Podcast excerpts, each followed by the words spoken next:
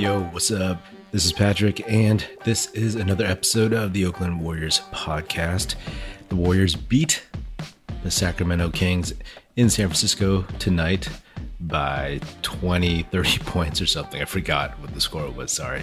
And that was a good game to watch. That was actually pretty fun. That felt like a dynasty era game where they were up by 20 and the result was never in doubt after maybe the third quarter. And also, Steph got to sit after Sunday's 62 points.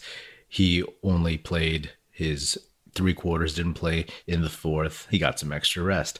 It was a good showing all around. They were hitting three point shots. I think Oubre hit three of them. That was just a strange, strange game, right? Like coming off of the last game, this is looking like the team the front office that the coaching staff was hoping they would get a team that had a lot of active, able bodies who could do things on the court in terms of defense, score in different ways, just be energetic and run a lot. Granted, it was the Sacramento Kings and the Kings they just look like the the Kings, you know. Everybody on that team not named Haliburton or De'Aaron Fox should be up for grabs or on the table for trades or whatever. Uh, Steph, again, he looked on rhythm. looks like after a couple weeks, he's really just finding his comfort zone with this team. Obviously, having Draymond Green on the court smooths so much out for him. And Draymond just has a huge impact in terms of energy. Like I said about uh, the Blazers game, the second Blazers game, Steph leads by example, but then Draymond can really energize some of these lower key guys, just get them moving at a different pace. Wiggins, Andrew Wiggins again, he seemed to be taking some steps forward. He looked very active with the second unit in terms of driving and kicking, hitting some shots. He threw down a nice dunk tonight, so that was cool. So, in terms of him, solid showing. Got nothing to say bad about him. So after their rough start, their confusing first couple weeks when you're looking at this team and you're like, what are these guys? You know, are they a bad team? Are they a playoff team? Still, we don't know. There's two barometer games against the Clippers, one of those baseball back to back type things. That will tell us a lot. Are they going to compete? Are they going to be in these games? Are they going to get blown out? Are they going to win? Honestly, it could be any of those, right? Because we've seen each version of this Warriors team. We've seen the god awful version, the mediocre one, and then more recently, one that is playing well, consistently with flow, with pace, with energy. Who knows? I mean, I'm definitely going to tune in and, and find out. James Wiseman is so much fun to watch. He had a solid stat line tonight, but every game he seems to do something that just makes you say, "Whoa, okay, that's that's nice." You know, he's consistently getting better on defense. Um, he's still, again, like he's going to have the growing pains. He's only 19 years old, but uh, a couple things. He got a loose ball and took off down the court, and I was like, "Oh, we're going to see another one of these coast to coast drives." But no, he passed to Oubre on the wing, called for the alley oop, got it, threw it down, done. I was like, very smooth, very nice. Showed off his handle again in the open court. But uh, the play that really, really showed me something was a play where Draymond got a rebound off of a missed King shot. Wiseman had taken off down the court, and Draymond hit him with a long uh, touchdown pass. Wiseman caught it. He had to kind of turn around a little bit, and he caught it cleanly, smoothly, no bobbles, no nothing. And then laid it up super softly off the glass with his right hand, his offhand. He's a lefty, right? It seems really, really simple for folks who maybe like play pickup or whatever. But at that speed, at that pace, at that size, you don't see that very often. He's just very, very buttery smooth with his motions, with his movements. When he caught that, like I, I just flashed back to so many of the past Warriors centers from the last, like, I don't know, five, six, seven years. And some of those dudes were super serviceable in some areas, but they couldn't do this. Like, I was like, could Varejao do this? when we had him on the squad, could Festus Ezeli even catch the ball or pivot or lay anything softly off the glass? Could Zaza have done that just in terms of like the athleticism and the size and being able to go up and get the ball? I don't know. you know, I mean, could Damian Jones have done that? Nah. so every time I watch Wiseman play, it is like so fascinating because how did we end up with this dude on our team? Like, I know how it happened, but just like in the grand scheme of this squad and this dynasty that we just had, I mean, this seems like a very, very good win for the Warriors. You could see it with Steph, you could see it with Steve Kerr when they talk to him. Like, Wiseman is listening and trying to make these adjustments and he's learning on the fly pretty quickly, it seems like. And honestly, like Draymond, he gave the post game interview on the Warriors broadcast, and he talked about what an honor it is to work with Wiseman and try to teach him as his vet everything he knows about playing basketball in the NBA. And when I hear him talk, beyond what he's saying, I'll take it at face value, but like he has to realize that the more he gives to Wiseman, the more he works with Wiseman, the better he can make James Wiseman, the better he's going to be, the easier his life is going to be. And in two or three years, when James Wiseman is legitimately transcending in the league and Draymond is a few years older, James Wiseman is basically going to extend Draymond Green's career, assuming he's on the Warriors and they're both on the same team, right?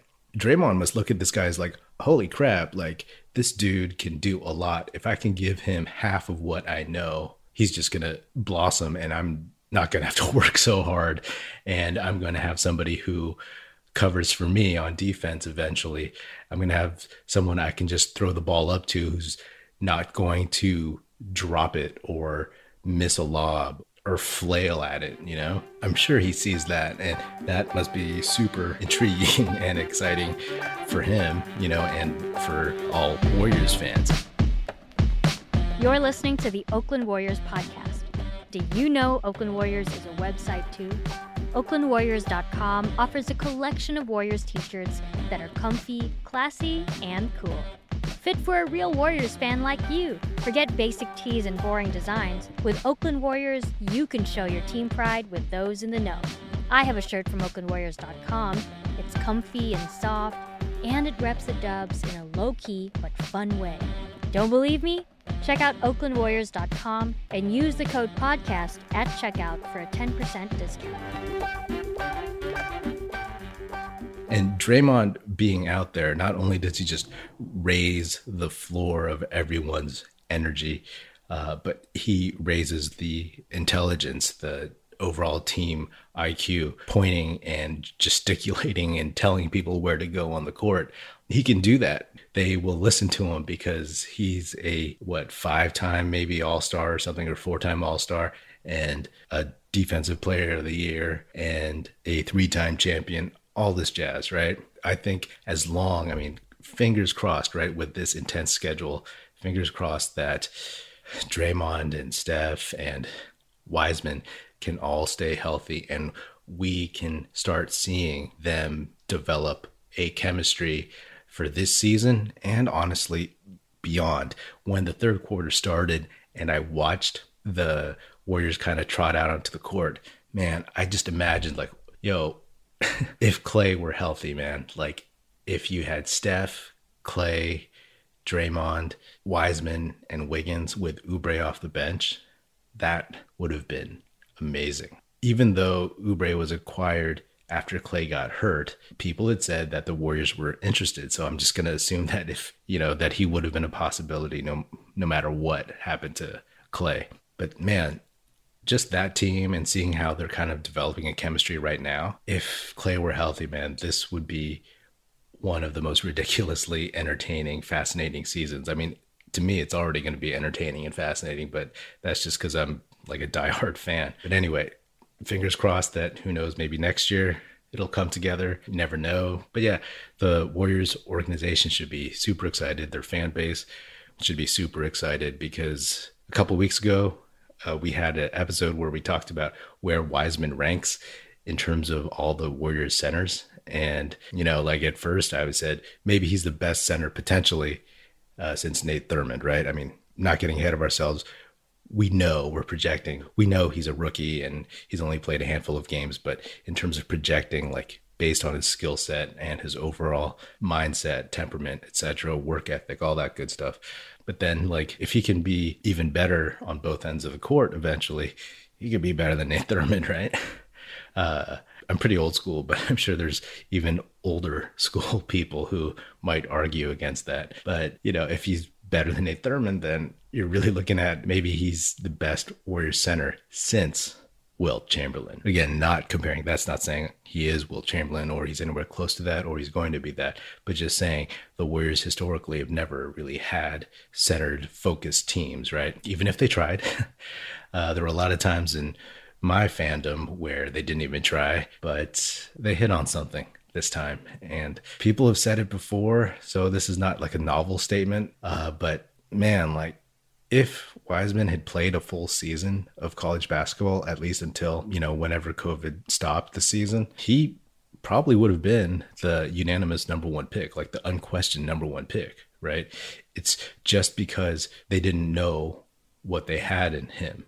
And props to uh, James Wiseman because if they didn't know and then he just continued to build on what he had done and grow as a player, add skills, work on his game from top to bottom, inside, outside, both sides of the ball, whatever. And props to him for like being able to walk onto this team and show it. The guy doesn't seem to show any nerves. Uh, he doesn't seem like the game is too big for him or the moment is too big for him.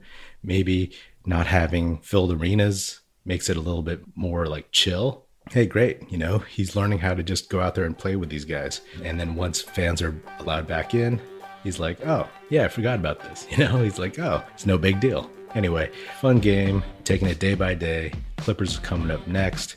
So um, I'll be back to talk about that. So, yeah, that's another episode of the Oakland Warriors podcast. Be sure to subscribe wherever you listen to podcasts and check me out on Twitter at Patrick Epino, E P I N O, or at Oakland Warriors. And also, don't forget to check out OaklandWarriors.com. All right, that's it. Music in this episode provided by Paper Sun. Special thanks to Paul Amardo for production support. See you next time and go Dubs.